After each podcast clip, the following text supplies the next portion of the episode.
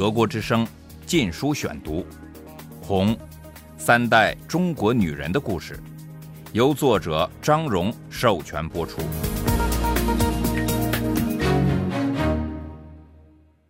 第十一章：反右以后莫发言。中国沉默了。一九五六至一九五八年，第二节。一九五七年春。共产党邀请知识分子批评各级领导。我母亲听了毛泽东的一个一级级向下传达的话后，非常激动，整夜没有睡意。他觉得中国共产党真的变民主了，他为自己是共产党员而自豪。其实传达到我母亲这一级的，只是毛泽东欢迎批评的话，并没有传达毛的另一席话。毛说。鼓励批评，好似引蛇出洞，诱出那些胆敢反对他和共产党统治的人。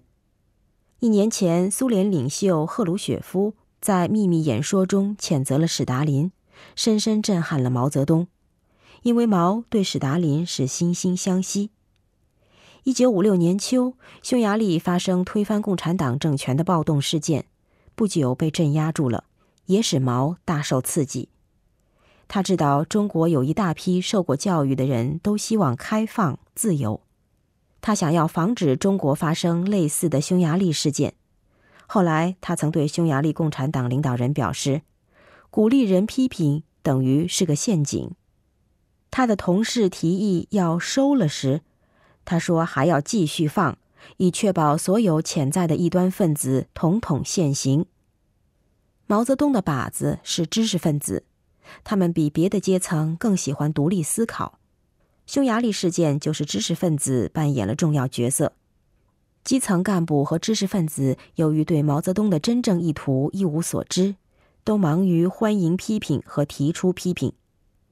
按照毛泽东说的“知无不言，言无不尽”，我母亲热心地到他主管的学校、医院、娱乐部门一再宣传，要人们在会议上大鸣大放，写大字报。于是，各种各样的意见都出现了。我母亲是东城区文教机构的领导，当然首当其冲。最主要是说她偏爱重点学校。当时中国有若干小学、中学和大学是指定的重点学校，国家把有限的财力投入这些学校，优先分配给他们优秀的老师、先进的教学设备，让他们选择最聪明的学生。从重点学校毕业的学生，其升学录取率极高，特别是进入重点大学。于是，一些普通学校的教师抱怨我母亲偏心。教师也分了等级，好的教师级别高，薪水也高，在食物短缺时有特殊配给，还有较好的住房和招待戏票等。我母亲提拔的大多数高级别教师，家庭背景好像都有点问题。所以，有些低级别的教师抱怨他用人重才轻阶级成分。我母亲当时检讨了，偏爱重点学校，对一般学校关心不够。但他坚持说，他提拔重用人才没有错。我母亲对一个批评十分反感。有位小学校长是一九四五年入党的，比我母亲早，不服气受他指挥。他说：“我母亲根本没有能力当宣传部长，只是靠丈夫的官大。”还有不少别的意见。校长要求有聘任教师的权利，而不是由教育局硬性分配。医院院长要求自己采购药物，因为医药公司分配来的药物常不对路，需要的不给，不需要的一大堆。外科医生抱怨粮食定量低，说他们的工作量不亚于京剧的武生。但定量比他们少四分之一。一位机关干部还感叹，许多传统名牌货，如王麻子剪刀、胡开文笔纸，都从成都市场上消失了。现在成批生产的商品都粗制滥造。我母亲个人对这些意见也十分赞同，但她没法替他们解决，因为这些事涉及国家政策，她所能做的仅是汇报上去。我母亲听到的意见大多是个人牢骚或改进工作的具体意见，并未涉及政权问题。这些议论在一九五七年初夏兴盛了一个月。六月初，毛泽东引蛇出洞的那席话口头传达到了我母亲这一级。在这席话里，毛泽东说：“右派已对共产党和中国的社会主义制度发动攻击。”还说，右派占知识分子总人数的百分之一到十，要聚而歼之。管反右派运动的人，于是取了毛泽东所说的两个极端数字的中值，百分之五，定为必须抓出来的右派人士额数。为了完成指标。我母亲得在她管辖的学校、医院、娱乐团体里找出一百多名右派来。虽然我母亲对有些直接攻击她个人的意见十分不满，但平心而论，她看不出有什么够得上反党、反社会主义的。报纸上倒是登了些反对共产党一党专制或不满社会主义制度的言论，但在他管辖的小单位里，哪有这样大的意见呢？他上哪里去找右派分子呢？另外，他打从心底觉得此事不公道。先是宣布“知无不言，言无不尽，言者无罪，闻者足戒”，现在却把提了意见的人打成右派。许多共产党干部和我母亲一样，陷于两难处境。成都市反右运动迟迟开展不起来。四川省上级决定拿一个人来开刀。一家研究院的党委书记郝先生，这个机构汇集了全省的高级科学家，所以上级曾要求他抓一大批出来，但他却说那里一个右派也没有。他的上级发了火，说：“怎么可能呢？这些科学家中有好多人是从西方留学回来的，他们必定受过西方思想的毒害，怎么会满意共产党呢？怎么会没有右派呢？”郝先生说：“这些人回国是出于自愿，这正说明他们不反共产党。他可以担保。”他的上级屡次要他改变立场，但他坚持不改，结果就被划成右派，开除出党，撤职降级，被分配去打扫他那个研究院的实验室。我母亲认识郝先生，他很佩服他的勇气，因此和他成了很好的朋友。友谊一直持续至今。他常在傍晚和他在一起，向他述说自己的苦闷。但是从他的身上，我母亲也可预见自己的下场。如果他没完成上头所交代下来的任务的话，我母亲每天在没完没了的会议后，都得向市委汇报运动的进展。成都市主管此运动的人是殷先生，瘦高个子，样子颇为傲慢。我母亲得向他汇报已挖出来的右派数字，不需要报名字，数目就是一切。但是他到哪里去凑这一百多名反党、反社会主义的右派分子呢？最后一位负责东城区教育的孔先生报告说，有几所学校的校长已划了几个教师为右派，其中一个小学教师的丈夫是国民党军官，在内战中丧生。他曾说过“今不如昔”之类的话。有一天，校长说他懒惰，不认真教书，他动了怒，与校长大吵，还动手打了校长。别的教师劝阻他说：“校长怀孕了。”据当时那些教师所形容，他狠狠地说：“我正想打掉这个共产党的狗崽子。”德国之声《禁书选读》。另外，有一位女教师的丈夫逃到台湾去了。一些年轻的女教师揭发她，说她把丈夫以前送给她的金银首饰拿出来向他们炫耀，宣扬国民党时代的生活多么惬意，还对他们说她很遗憾，美国人没能打赢韩战进攻中国。在当时的情况下，我母亲不可能再去调查核实。因为谨慎会被视为袒护右派分子、怀疑同事的诚实。医院的院长和卫生保健部门的负责人都没有抓出右派来，但成都市当局直接把在市委组织的会议上鸣放的几位医生划成了右派。可是这些加起来还不到十个人，远低于我母亲所要完成的定额数。殷先生后来不耐烦了，警告他。如果不能找出足够的右派，就证明他本人与右派只差一步。被划成右派不仅意味着丢官，在政治上会受歧视，更重要的是孩子、家庭都将受到牵连，他们的前途也都完了。孩子们会在学校所住的街上受到孤立，居委会将监视这个家庭，留心谁来看过他们。要是右派被送到农村，农民会把最重的活摊派给他和他的家庭，还有别的种种后果，但没人确知是什么。这种吉凶未卜、提心吊胆的日子是最可怕的。我母亲进退维谷，她如果被划成右派，就只有两条路走：要么与孩子们断绝关系，要么毁了他们的前程。我父亲可能被迫和他离婚。否则，他也会跟着倒霉。就算我母亲肯牺牲自己与我父亲离婚，整个家庭仍将永远抬不起头。可是，拯救他自己和他家庭的代价是一百多位无辜的人和他们的家庭。我母亲没向我父亲提及他的困境，他有什么办法解决呢？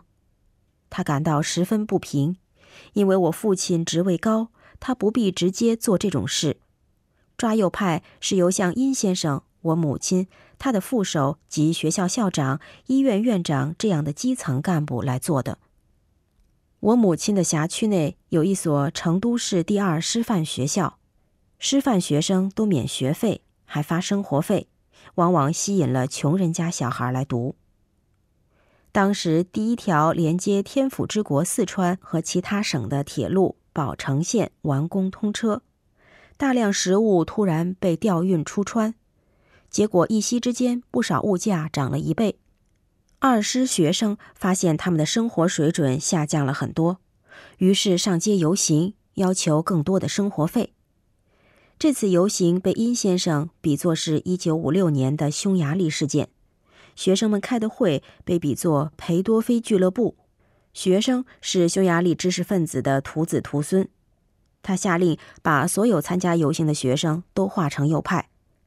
这所学校共有三百多名学生，一百三十名因参加了游行都变成了右派。虽然此校并不归我母亲掌管，但因校址在东城区地盘内，市委就大笔一挥，把这笔数目算成他的。殷先生并不因此放过我母亲，反而把他列为右派怀疑对象。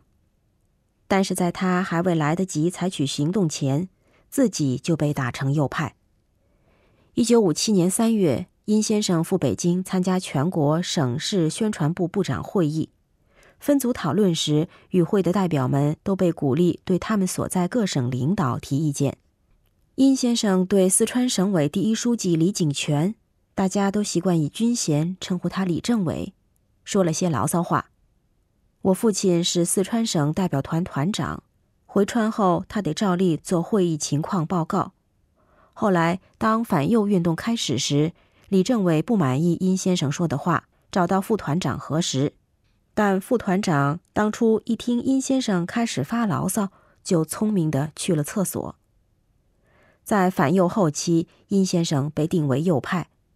我父亲听到这个消息非常不安，翻来覆去的想。他对殷被划为右派负有责任。我母亲安慰他说：“这怎么会是你的错呢？”但我父亲始终没有心安过。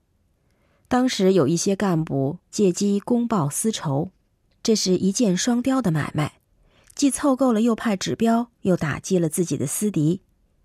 在宜宾，刘张二挺利用反右清洗他们嫉妒又合不来的才干之士。我父亲在宜宾时所提拔的人，许多都成了右派。一位他的得力助手被划为极右派，原因是当时中共称对苏联要一边倒，而他说不该太绝对。结果他被判了三年劳改，去修筑一条穿越荒芜山区的公路，许多人死于此工程，他算是活出来了。一年的运动下来，至少有五十五万学生、教师、作家、艺术家、科学家、医生及别的专业人才被划为右派。大多数人都失去工作，下放到工厂和农村去做笨重的体力劳动。有些人进了劳改营，他们的家庭成员都成了二等公民。这种教训既严酷又清楚，共产党是绝不容许被批评的。从此之后，人们噤若寒蝉。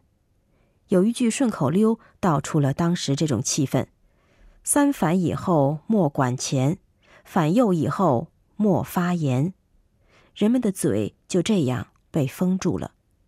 更有甚者，一九五七年的悲剧对于民众来说，大祸不仅从口出，而且从天降。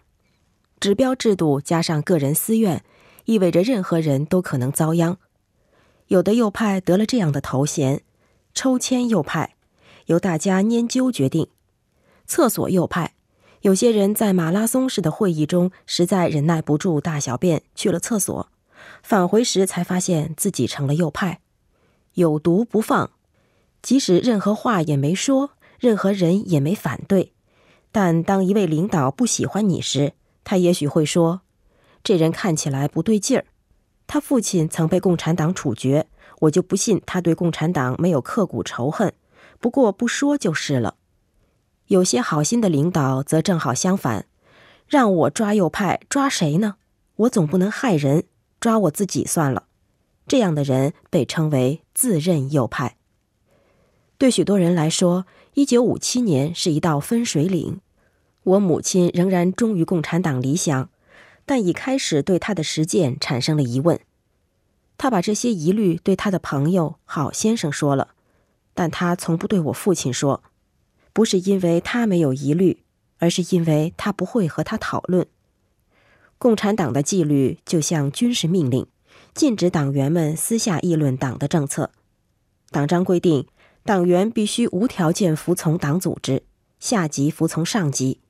你有不同意见，只能向代表党组织的高一级领导反映。这种军事化纪律沿袭了共产党在延安时期或更早期所建立的制度，也是他们胜利的关键。他们就是用这种铁的纪律，在一个传统上个人关系高于一切的社会里保持政权。我父亲无条件服从这种纪律，他相信革命要成功，就不能从内部挑战。在革命过程中，你站到哪边，就得为那边作战。就算你这边并不完美，但只要比对方好就行。团结统一胜过一切。我母亲看得出，凡事只要涉及到党，他在我父亲眼里就是外人。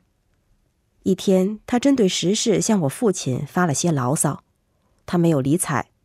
我母亲苦涩地说：“你是个好党员，不是个好丈夫。”我父亲点了点头，说他知道。十四年后，父亲对我们提到他在一九五七年的险遇。早在延安时期，他才二十岁时，曾和著名女作家丁玲成为要好的朋友。一九五七年三月，他到北京参加宣传工作会议，丁玲托人带信请他去天津看他。我父亲是想去，但更急于回家，便打消了念头。几个月后，丁玲成了中国的大右派。父亲告诉我们说：“如果真去看了他，我这顶右派帽子就跑不掉喽。”德国之声《禁书选读》，《红三代中国女人的故事》，由作者张荣授权播出。